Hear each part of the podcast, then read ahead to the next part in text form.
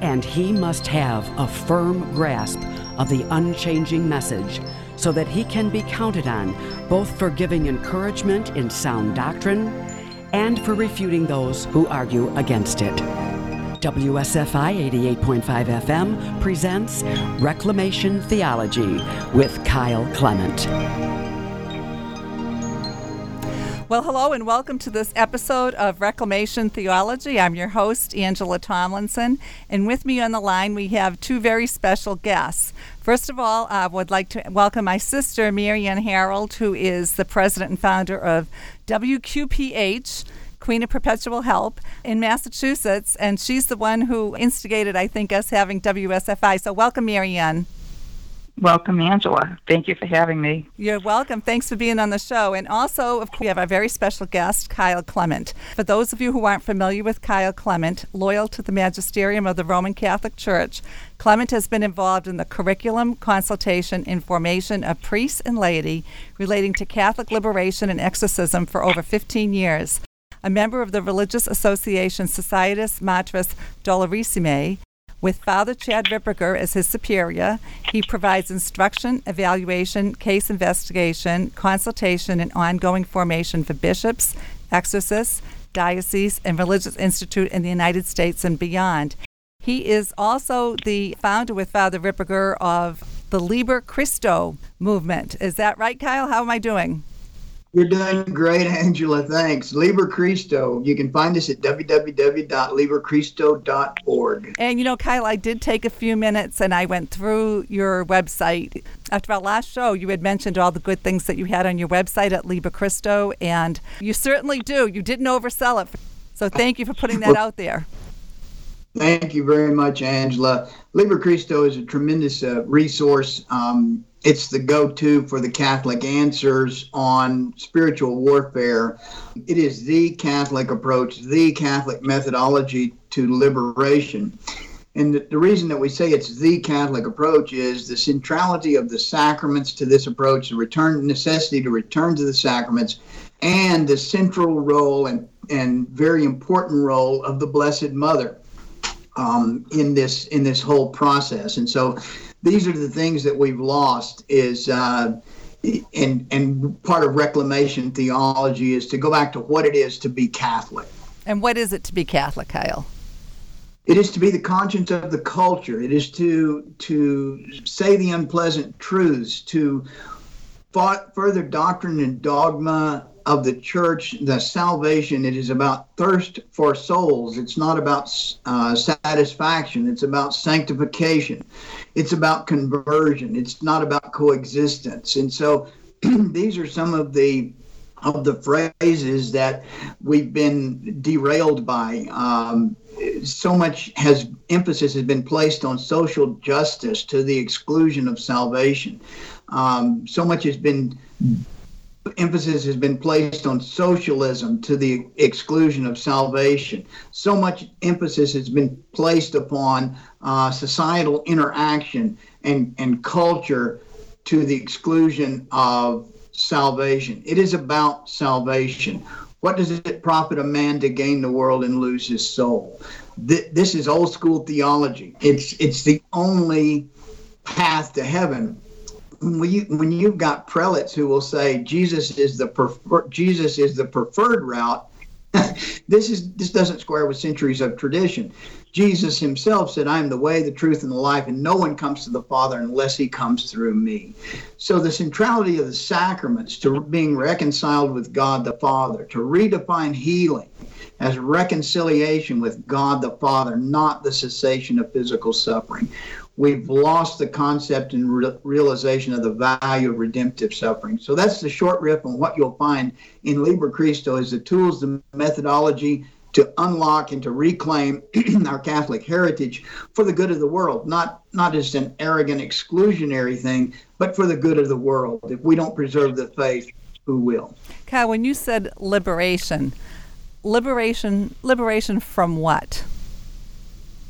Liberation from these are to quote archbishop fulton sheen it's not liberation from something it's liberation for something and that for something would be as defined by St. Thomas Aquinas, doctor of the church and preeminent theologian in the Catholic Church. That liberation for something is pure sacrifice to God, back to God, giving ourselves back to God. So, what prevents us from doing that? And so it's liberation not only from the dark forces of the, the adversary, but mostly impor- most importantly from us. There's there's three ways to fall: the world, ourselves, and the devil. And the devil is only one third. He's only a small part our humanity, our fallen nature has to be overcome, has to be strived against. The desire to be popular in the world, the desire to be, quote, moderns in style and to, to be, um, be able to slip in and out of culture, this is in large part the modernism and relativism that has destroyed our church or is in the process of destroying the church. Um, the idea that we've lost who it is who our identity. And so that's liberation from those three areas. But most importantly and i would put at the top of the list is our own fallen humanity and our desire to be affirmed by men rather than our desire to be pleasing to god. Well you know kyle when marianne you can affirm this. When my sister and i were growing up that word liberation it meant what was it called marianne women's lib? Women's lib yes Women's yes, Lib. I grew up in the college days when uh, what was that activist that was so popular then? Gloria Steinem. Remember? Gloria Steinem was it? Yeah. Yes. So that was a new role model. And what was women's liberation, Yes, Ann? So that because we're a generation removed from some of our listeners, what was the women's lib movement? The women's lib movement. You know, well, I see. We, I think we can see it today in how it's driveled down into our own political and society, with women uh, gearing up to try to, you know, be the dominant gender instead of what we're supposed to be. You know, um, the Adam and Eve story that most people find very unpopular, but it's the truth. And and today, if I could just bring up today, I just came from mass. We had a great deacon who said the story of John the Baptist today, and it's about political correctness and speaking out uh, with Herod and John the Baptist losing his head. So, uh, Kyle, I, I really uh, commend you and Angela for doing these very brave pro- uh, programs on a subject that nobody's talking about, right? The political silence, the spiritual, religious silence that's going on. We have socialists that are running. I know you mentioned that word. We have socialists that ran and won and dominate our school committee locally. Uh, two on our city council. Nobody's talking about this because we all have a right to be the new woman. So what what do you say to Marianne's comments about being brave enough to speak out and and she also brought up the subject of socialism. First of all, with regard to bravery, I am not brave. I am fearful. I am fearful for particular judgment when I stand in front of our Lord and I look him in the eye and I say, I did not speak. I didn't bear witness to you, Lord. I didn't say the things that were on that you put on my heart with regard to truth, absolute truth. I, didn't take the unpopular stance. I can't say that to our Lord. So I'm fearful. I'm fearful of him that I cannot stand in judgment, but who I love as my Savior. I am fearful of the fires of hell. I am fearful that this faith will be lost because good men say nothing. I'm not a good man. And so I can say something. Um, so I, I, I don't think let's don't mark it to bravery. Let's let's mark it to fear. Let's mark it, let's mark it to one who stands with his toes over the edge of the abyss and does not want to drag others with me uh, in, into those fiery into those fiery pits. And so it's the realization that God places on our hearts and in our mouths the words, "Will we be?" Um, will we have the fortitude to, to speak those words? Fortitude being defined by St. Thomas as the willingness to engage the arduous. Um, there's a desire in all of us to be liked by our fellow man, but that has to be suppressed. It has to be put in right order. And we have to desire the affirmation of the creator rather than the affirmation of the creature. We have to be focused on the creator. We have to be ad orientem, focused on God and the Son rather than focused on man. We have to turn back toward God. And so I think that this is becoming a realization As to the second part of your question or, or observation, the feminine spirit has run, run rampant since the garden and it's been reinvented and reinvented. And it's part of the harshness of um, that that develops in a disordered relationship between men and women. And the latest time that this comes up is the, uh, for lack of a better term, women's lib movement, liberation um, from what? The proper constructs of authority.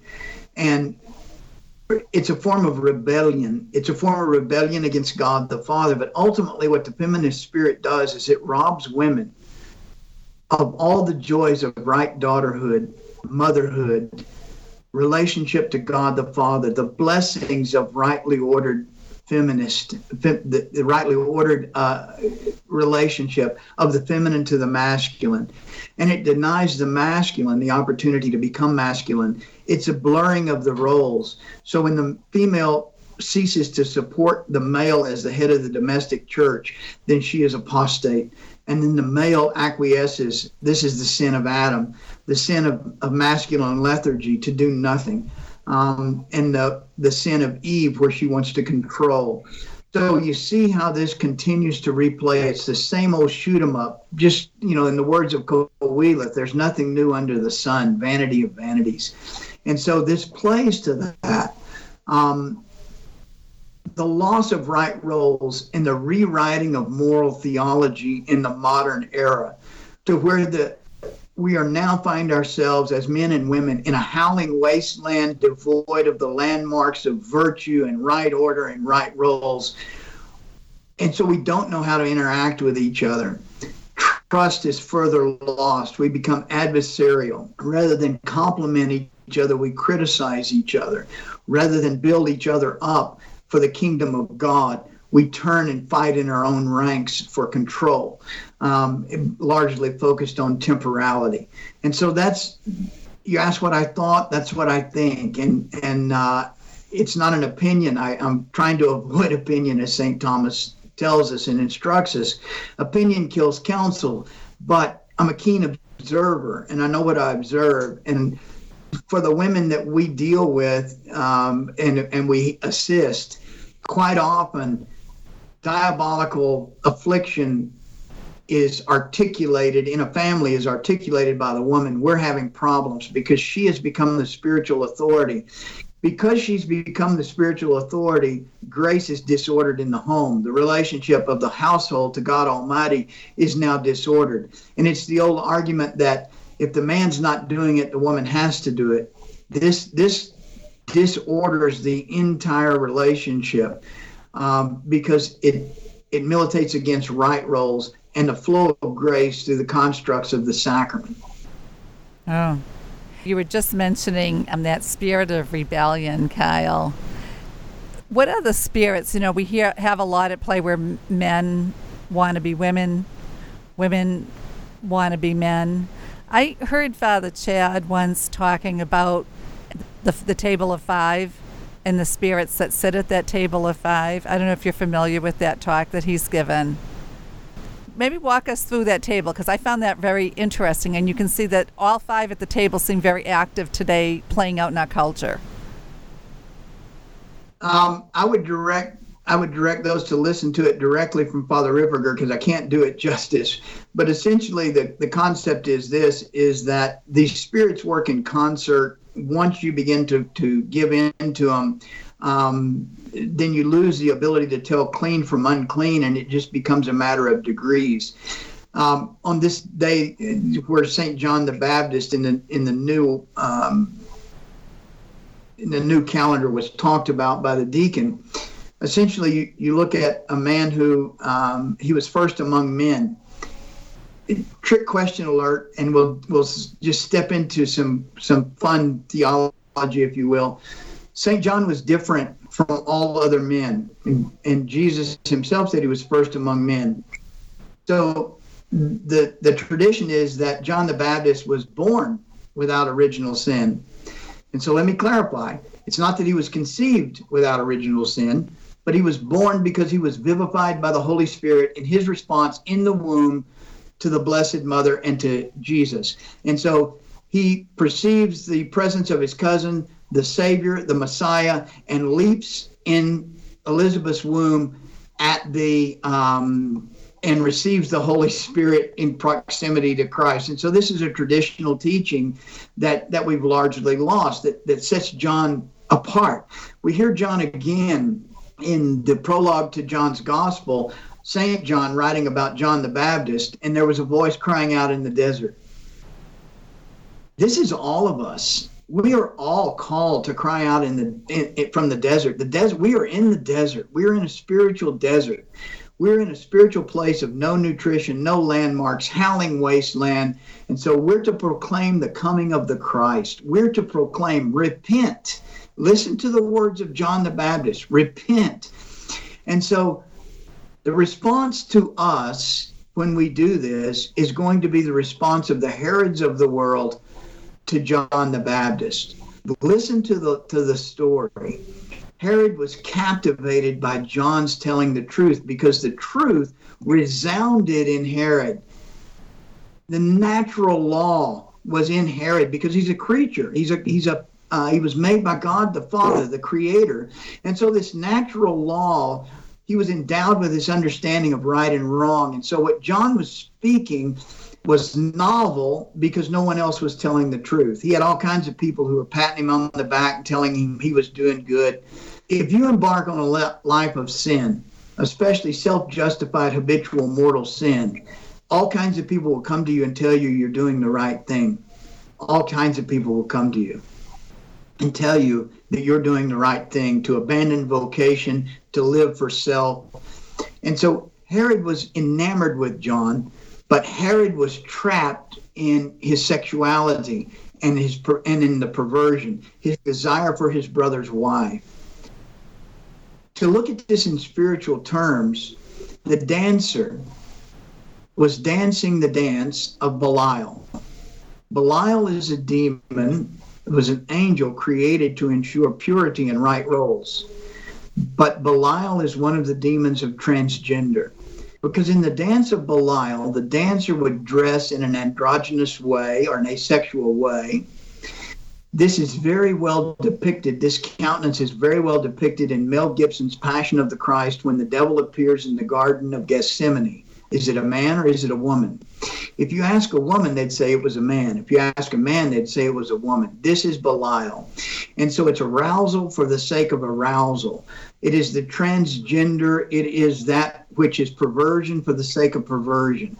And so to dance the dance of Belial, meaning the dancer would dance in a seductive way, which would arouse both men and women.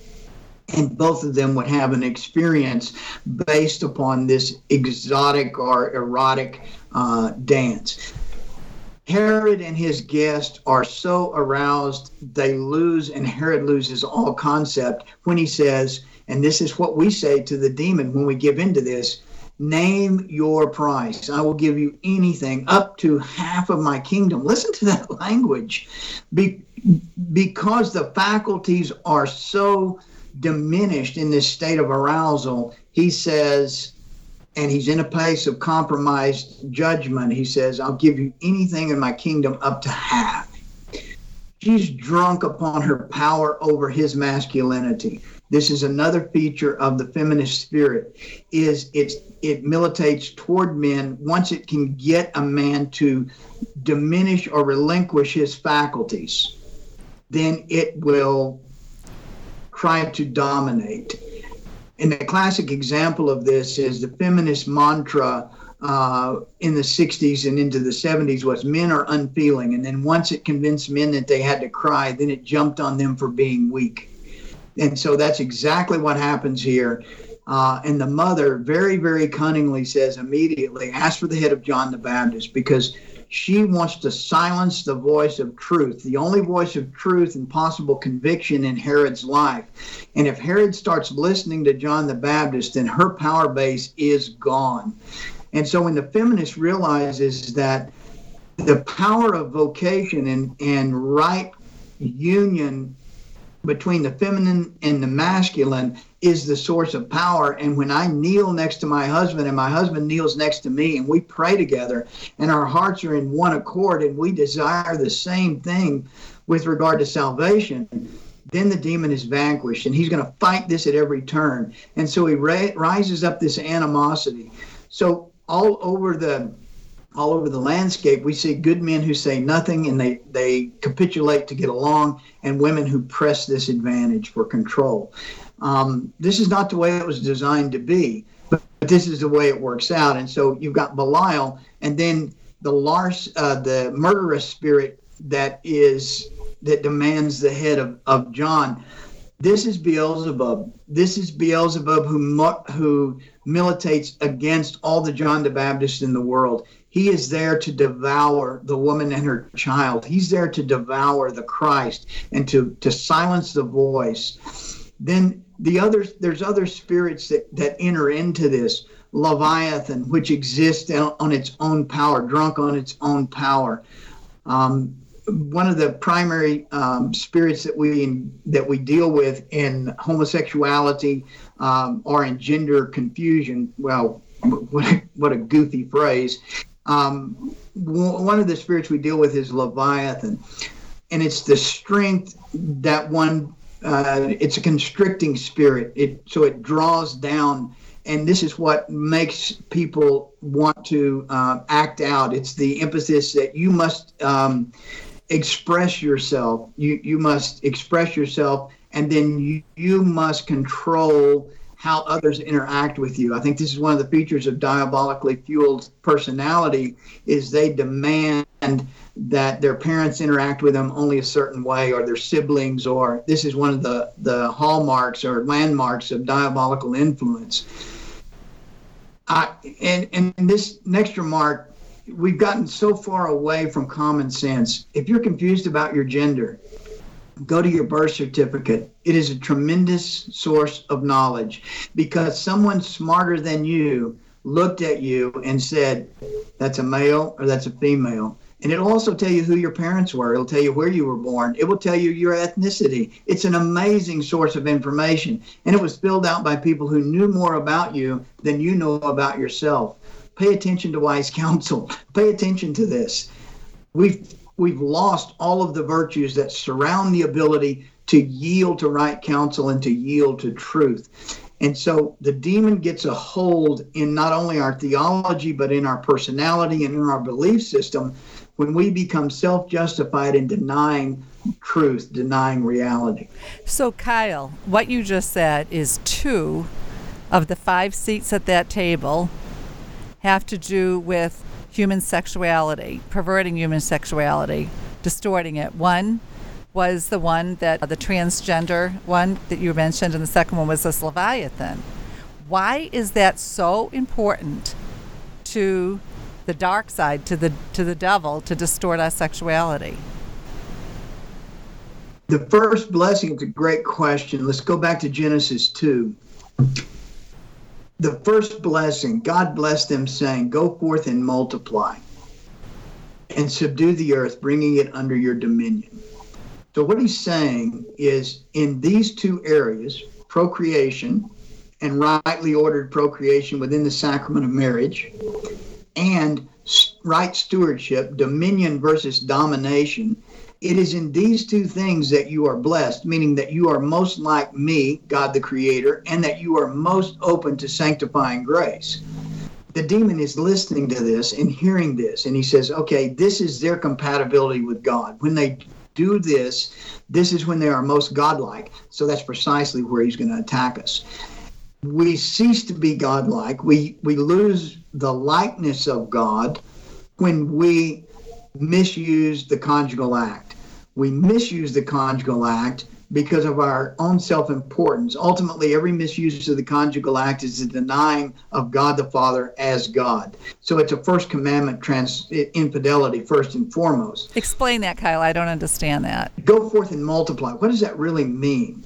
Man is the steward of the seed. It is up to the man to, uh, the masculine role is to determine the circumstances of procreation. In the fall, this becomes exactly inverted, and we see modernly that largely it's women who control the frequency, the location, and when I say location, how and where this the conjugal act occurs, the circumstances surrounding it.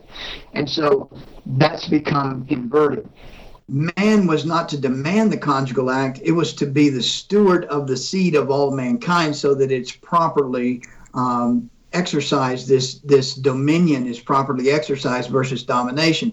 When you see it this way, then you see where every marriage starts to go off the rails, every uh, relationship starts to go off the rails. Priests, especially, don't understand the power of virginity and purity it, it is amazing to me the number of priests that we deal with and clergy that we deal with that have this disordered understanding of sexuality and the necessity and power not only of celibacy of virginity. Virginity is one of the most powerful forces because it's properly ordered sexuality.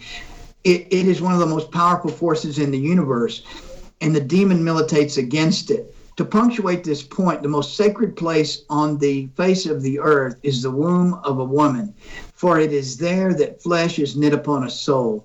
And so the demon wants to defile every womb out there, and he uses young men and their lust as a tool, pun intended, for the desecration of this sacred place. And so when you see that, you see the, cons- the the real impact of pornography and the real impact of disordered sexuality. You know, we'll be doing a show this Thursday on healing from pornography, the one that you just touched. It was triggered by watching the halftime at the Super Bowl, Kyle. I, you probably didn't watch it. No it's like the spirits that you just mentioned that are kind of driving the bus here Belial and Leviathan. Those two, I think, for our listening audience that watched the halftime of the Super Bowl, you can see them in living flesh acting out. And it was it was such a disappointment because um, at our board meeting we were talking to our spiritual advisors and they were saying the number one confessed sin is addiction to pornography and then you see, you mentioned the other spirit that was talking about the spirit of murder with John the Baptist, uh, Beelzebub. And it's almost like we can see that being played out in that if you say anything, for example, if you speak out against why it's not in that person's soul, his own best interest to go down the paths that they're going down, they want to shut you up. There's that totalitarian. Is that the spirit of Beelzebub, Kyle, that we see being acted out that wants to shut down the discourse? It is. It is very much, and what you see in the church today, in the hierarchy of the church. Let's be very, very frank. Is you see the um, joining or the conspiracy between um, Belial, sexual perversion, homosexuality specifically, and Beelzebub. And so this is to silence the voice of opposition. This is clerical bullying. This is um, making someone non existent. You erase them essentially. And so you diminish the dignity of their person. You militate directly against um, them. So it starts out as a character assassination. And this is precisely what they did to our Lord is if you attack the character, then you don't have to deal with the message what we understand as Catholics is you have to acknowledge the truth no matter whose mouth it comes out of, and the Lord will place it in mouths that you don't want to hear it out of. and so it is very, very difficult to be a masculine priest today. It is look at what's happening in the seminaries. They've become homosexual brothels for the large part. And I know I'm painting with a very large brush, but there is this is what Jesus was talking about when he said, "You whitewash tombs." There's this outward. Um, there's this outward appearance, but inside there is this insidious militation against the Orthodox. The most discriminated person in the world today is a orthodox white male Catholic. Bottom line, you guys are trying to marginalize us. You talk about us, you don't talk to us. We're heads of the domestic church. We have a voice at this table. And so the more that you marginalize us, push us to the side, try to erase us, the more you respond to us out of your homosexuality, the way a woman, a feminist woman would respond to diminish us, this will not go well for you. Yeah. This will not go well for you. You know, there was a show last night that I happened to catch, and it was about white men. And it said there was a professor that was on. He was saying, I think that men are four times more likely to commit suicide. They're more than twice as likely. I mean, they, you went through the the pain that you know we hear about women and we appreciate the love and affection and concern about women. But when he went through statistic after, after statistic about what's going on with white men in our country i mean it was it was staggering kyle. It was staggering. And i think part of it might be exactly what you're pointing at another spirit here that comes into this play um, and it is the spirit of lilith Lilith is one of the spirits, one of the five named in Scripture. There are five demons named in Scripture. And so Lilith is one of those that is named in Scripture. And she militates against masculinity because she hates masculinity. And it's any man, ma, any man who acts in a masculine way, especially those in a position of authority, it's not enough to step them to the side. She must destroy them. And so you, you see this when you hear the, the militant the the hatred, the visceral reaction toward the masculine from other men, but homosexual men. And so the reason being is Lilith sees the masculine male who will speak the truth and is and is willing to act uh, against the unclean. She sees him as a direct threat, and he is a direct threat to that deviant feminist uh, spirit. So Lilith is a very, very um, but Lilith, be, beware of Lilith. Lilith drives women and she's extremely subtle. So, what she does is she will start with a compassion and she will start with a compassion to where a woman wants to befriend a priest or befriend clergy or befriend another man. She works out of a out of a position of familiarity. She is a true assassin. An assassin would be someone who got close enough that he could stab you in the back um, and so that's the it, it she drives women to the altar. She wants to supplant the priesthood. She wants to supplant masculine roles in the household. She wants to supplant and subject that. And so that the man serves the woman. And so it's an exact inversion that militates here. Um, so women really examine your relationship to your husband or the male authority in your life because it's through that construct that grace flows. And Lilith will systematically remove you from the flow of grace, first of all, out of compassion. And it sounds like this Oh, my husband, bless his heart. He's so stressed and, and he's just not a spiritual guy. He just doesn't get it. Bless his heart. It starts that way. Then out of that familiarity, it becomes he is so dense, he will never get it. Then it, in a later stage, it is this idiot, this lummox. He not only does he not get it, he's holding me back. He's holding me back from tr- pursuing real spirituality. So there's a progression of Lilith and, and her influence in someone's life. Women, if you're being, quote, called to the altar, to be a Eucharistic minister, to be a lector, to be on that third step, that predella, to be up in the presence of that, really examine where is that call coming from? Is it coming out of self-importance? Because is it coming out of a misplaced sense of service? Is it coming out of a desire to discharge a masculine role? Here's what lilith also does. Lilith wrecks families. She wants to destroy your marriage and you can see lilith in a marriage where the husband is doing his ministry, the wife is doing her ministry, and they're doing nothing together. She's effectively divided the marriage, and their prayer is is fractured. There, there, the, there's no there's no meritorious marriage prayer of the marriage. There's not a common intercession, except for maybe their apostate children. Apostate children and children away from the faith are, are a marker of Lilith having been in a marriage. Um, there's usually a reconversion or a, or a deepening of the faith on one part of the spouse and there's a resentment on the other part. But all of these are features that give you an idea. These are tracks, if you will, of the Lilith spirit that that preys on, and and ultimately her focus is the marriage, because it is through the marriage that that the grace, that sacramental grace, flows to humanity, to the children, to others. And so, if she can fracture the marriage, if the demon can fracture the marriage, then that's that's the goal he's not interested in us individually as much as he's interested in the constructs of vocation. And Kyle, you mentioned vocations to the priesthood. Is Lilith the one who goes after vocations to the priesthood, or is there another one? There's several that go after them. Uh, first of all, is Lilith goes after it to corrupt the vocation. So, if a woman is preying upon seminarians, and you know, guys, let's let's call a spade a spade. We all know every single seminary has got one to five young women who prey on the seminarians. Identify these women, get them in prayer, deal with this because they're afflicted and they're fracturing vocations.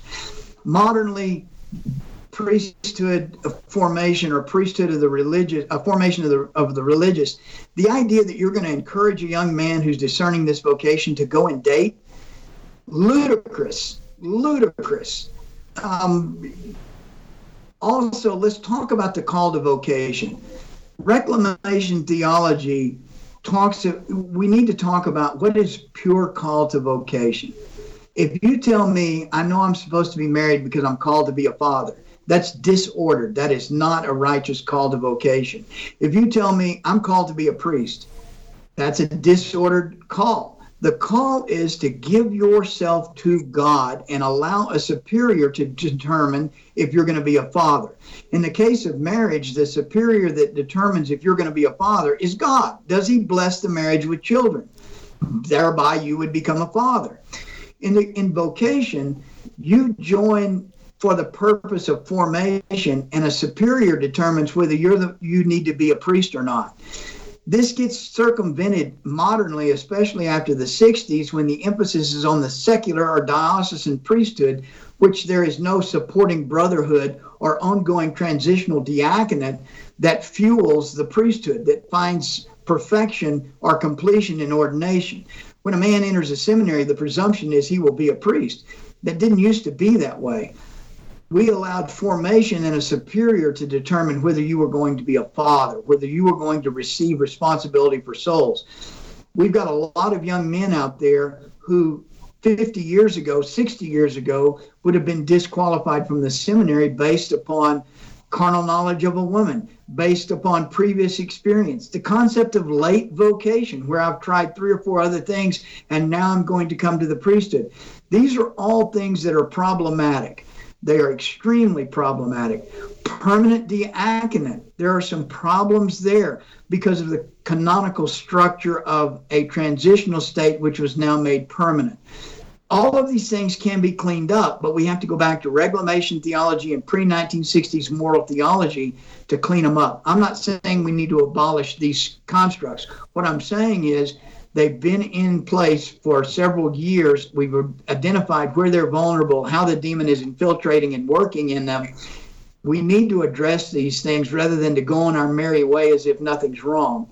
We're turning out priests, deacons, marrieds who are not properly formed. Their theology is faulty, their morals of theology are faulty, there's a lack of virtue across the landscape let's address this. We have the theology and the methodology to address it. For the good of mankind, for the salvation of souls, let's address these issues. So, Kyle, you mentioned uh, what Lilith does. Is there another? You said there were several spirits that try to derail vocations. The, another spirit that derails vocation is Asmodeus. We we hear Asmodeus in um, the book of, of Tobit. Remember that Asmodeus strangles the husbands of Sarah, and so are, it, and so Asmodeus militates against vocation. Interestingly enough, Asmodeus has morphed through the ages, but it's the same effect. It's the same net game. Right now, Asmodeus is present in the millennials in the following way. Oh, you must take a long and, and, and serious time of discernment Discernment takes years. You must choose correctly if God is going to bless you, to discover God's plan for you. Does this sound familiar? St. Alphonsus Liguori says that a vocation delayed is a vocation denied. He says, choose a path, God blesses the commitment. The blessing is not dependent upon the right choice. The blessing is on the commitment to whatever choice you do make. And it is a willingness to go through far better or far worse. And it's the pure motivation in the vocation, which is to give your life to God and let a superior determine exactly what that looks like. Um, it's not about meeting Mrs. Right or finding the right religious order. It's about making a commitment and conforming your will to God's will through that vocation. As Asmodeus is very much about, if you'll remember, we enter the scene in Tobit where Sarah's wanting to die. Asmodeus has convinced her, You're unfit for any vocation that's ultimately the end game of Asmodeus is if he can delay vocation, then he if he can't delay vocation, then he will push the despair. You're unfit for service uh, because of whatever may have happened. You can't do this or that. Um, and so he's he pushes despair as the answer, whereas Lilith pushes rebellion as the answer. So all of these different things, the demons will push something as as an ultimate offense against God that denies the soul reconciliation with God through redemptive suffering, through the human experience, through that through this Hoc Lacrimarum Vale, this valley of tears, through this, it's not about happiness. We equate vocation with happiness. In what vocation am I going to be happy? It's not what it's about. In what vocation will I achieve eternal life and bring other souls to salvation? That's the question. And so Asmodeus gets us to focus on self rather than focus on God in this narrow area. So, and I think people don't understand that their battle is not with flesh and blood, but with, I mean, it is flesh and blood as we go into Lent, but it's also, as you mentioned, each of those spirits are militating against our end goal against salvation and the salvation of others. So there's the spiritual, because I, I know people will send people to psychologists, so they'll say that's where she's happy. Why would God create this person that way and deny them happiness? I mean, there's this culture of rationalization. Yeah, that's relativism and modernism, and it's simply not Catholic. It very simply, it is not Catholic. Um, however God created you, I think we have to understand something that this was probably the last choice made in your life that was made totally by God without any human will interfering. And that is God chooses precisely the conception, the gender, the parents, the ethnicity, the family, the time in, in history. He sends your soul not randomly. He sends it specifically, and He sends your soul exactly the same way He sent Jesus Christ for the purpose of salvation to suffer, to, to minister, to spread the gospel, to reconcile humanity to God the Father through whatever your experience may be. We've lost that. We've abs- that is at the core of reclamation theology. Is each and every one of us has a Christ like mission. Monsignor John Esseff said for years, You are Jesus Christ in the world today.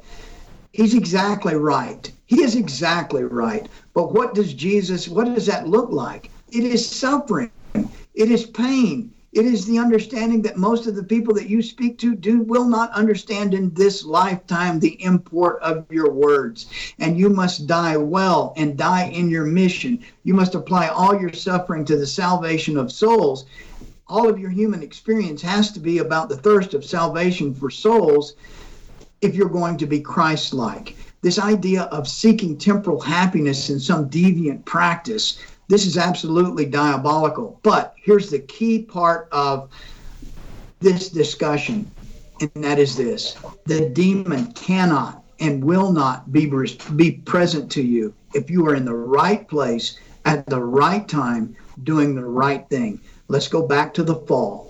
Eve is in the wrong place, proximity of the tree, doing the wrong thing, contemplating the fruit and then she engages in the first ecumenical theological dialogue, which is speaking to the snake about what God really said and the implications of God's will. That's the way it works, and it still works. So before the temptation takes root, before the demon is present to you in an extraordinary way, you have ruptured the relationship with God. You are in a state of sin. You are in a state of at, at least the contemplation of a grave matter before you can hear the demon, because otherwise you can't hear him. Other, if you're in a state of grace, you can't hear him. You're it's you can dispel temptation, you can dispel these aberrant thoughts, you can practice custody of the mind. That's when the faculties work the way they are supposed to work. It is when we're in a state of sin and our intellect is darkened that we are now open and vulnerable to the demon. He never attacks the innocent. Bottom line. And Kyle, we're going into Lent and our next show is will be on the first Friday again in March, but we only have about five or six minutes. Do you have some advice about how we should approach going into the Lenten season? Thanks, Angela. Um, I think that to familiarize yourself with this approach, which it is the monastic approach, it is the approach of vibrant Catholic life it there are many devotions and practices. Go to www.liberchristo.org for more information about all of these things and some resources. But I would encourage you to do two things during this Lent. Number one is choose one spiritual classic, and I would highly recommend Spiritual Combat, Dom Lorenzo Scupoli. Spiritual Combat Dom Lorenzo Scupoli, and I would recommend the edition, the Tan edition. It's more readable. Um, Publishing, Dom Lorenzo Scupoli, um, Spiritual Combat. And in the 40 days of Lent, read one small piece of that. Have a radical Lent reclaim your Catholic heritage by reforming your intellect first and foremost. That's number one. Number two, all of us talk about giving things up. It's going to be amazing if you will do this. It's extremely hard. Have no conversation during the 40 days of Lent that you know will evoke an emotional response from the person you're speaking to. I want you to practice strict radical charity and, and examine how you speak to others. Give them the opportunity to do the right thing. Do not disturb anyone's peace do not bring up a topic or anything else that you think has any possibility of disturbing their peace. And what you find is your conversation is immediately purified and you start seeing the other person as a soul, not as a human being whose emotions may be nip- manipulated by saying, hey, what about that coronavirus or whatever it is? Or what, what about what this prelate said? Or what did you think about what the Pope said? That's emotionally inflammatory. It's emotionally inflammatory refrain from those conversations during the 40 days of Lent. And Sundays are not a day off. They're not a day off. They're a feast day. But the other practices that you have during Lent doesn't matter doesn't mean that you can can gorge on media or you can gorge on whatever it was you gave up. Sunday's a feast day, but it's to be done in honor of the Lord. Let's reclaim our theology. Let's reclaim our identity.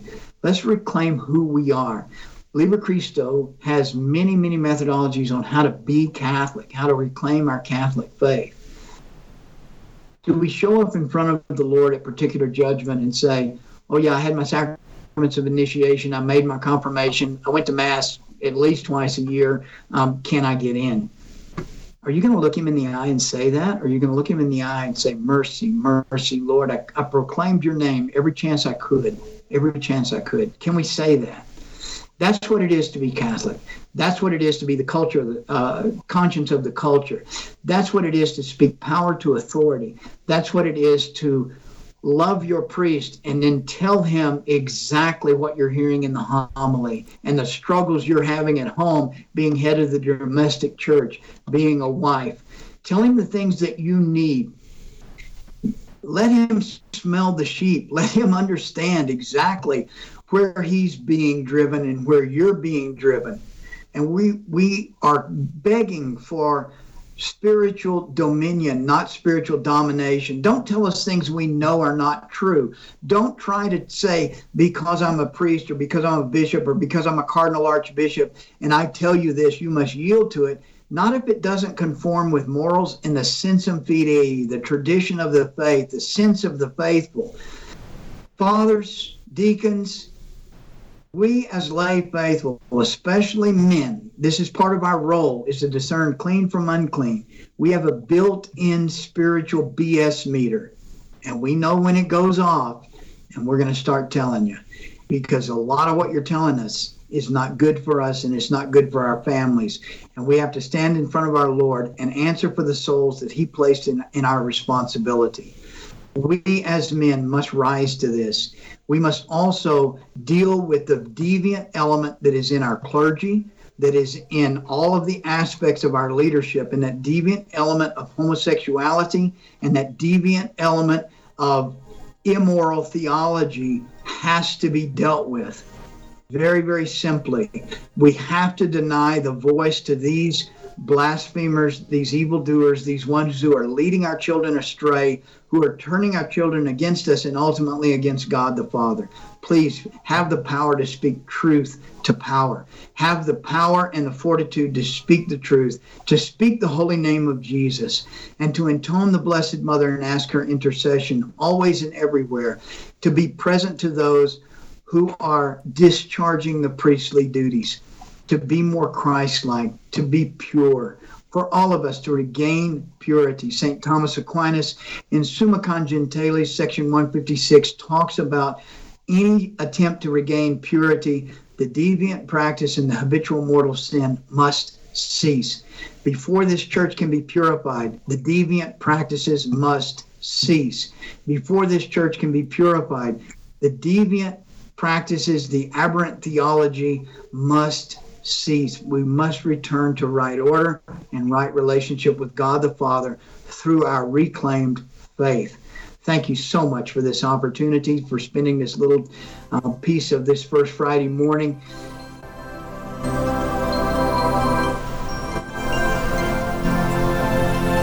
And Kyle, we lost you a little bit there. So if you're just listening, uh, tuning in, that was Kyle Clement.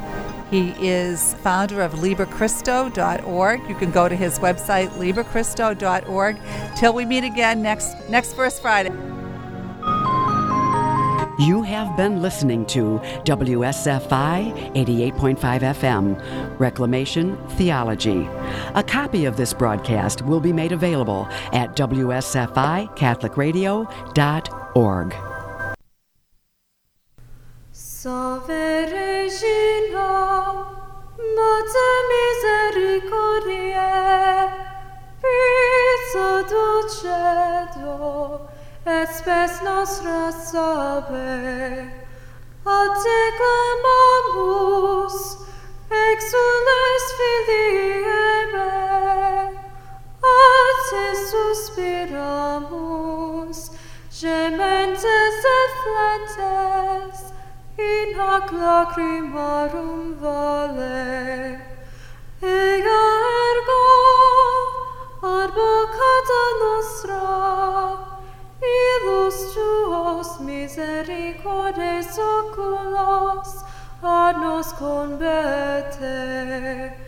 et Iesum benedictum fructum ventris tui Nobis post hoc exilium ostende, O clemens, O pius.